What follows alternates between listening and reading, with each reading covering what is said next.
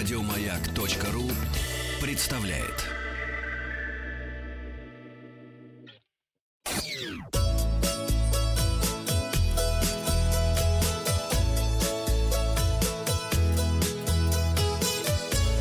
Роза ветров.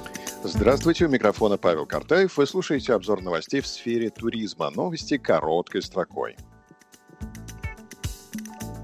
Новые послабления ограничений по коронавирусу введены в Ставропольском крае загородным и туристическим базам, пансионатам, кемпингам и домам отдыха разрешено восстановить работу. В музеях Саратовской области возобновили групповые экскурсии. Все ждем, когда в Турции пенные вечеринки возобновятся. Угу. Да, действительно, власти провинции Анталия запретили проведение на курортах пенных вечеринок, развлечений с использованием дым-машин и красок холли в рамках мер по предотвращению распространения коронавируса. Туристы поделились своими впечатлениями о путешествии в Крым на автомобиле. Две трети из них готовы повторить этот опыт. В Алтайском крае резко возрос спрос на получение разрешений на охоту, что объясняют отменой весеннего сезона из-за пандемии коронавируса. Россияне массово вывезли детей на отдых по трем направлениям в Москву, Санкт-Петербург и Сочи. В России предложили включить врачей в состав экипажа в самолетах. Пассажиры речного трамвайчика в Венеции вытолкали на пирс иностранного туриста, который отказывался надеть маску, а также бронился и выкрикивал оскорбления, когда они призывали его соблюдать меры безопасности.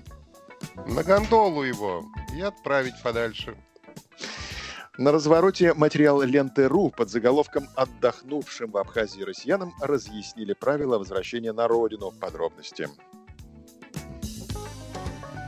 Российским туристам, которые отправились в Абхазию после открытия наземной границы, разъяснили правила возвращения на родину. Об этом сообщает Ассоциация туроператоров России со ссылкой на письмо Роспотребнадзора, составленное по запросу ассоциации.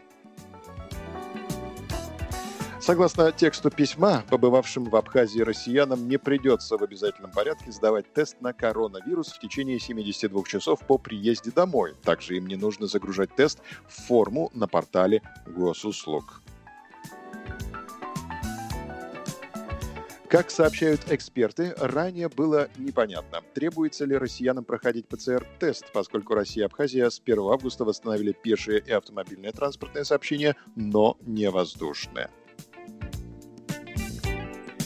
Ранее в августе российские туристы, ринувшиеся в Абхазию после открытия границ, поделились впечатлениями от отдыха на местных курортах во время пандемии коронавируса. По словам путешественницы из Сочи, на абхазских пляжах гораздо меньше людей, чем на побережье в Краснодарском крае, и совсем другая атмосфера.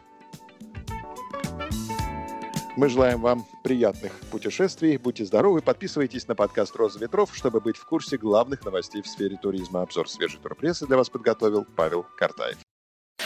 Еще больше подкастов на радиомаяк.ру.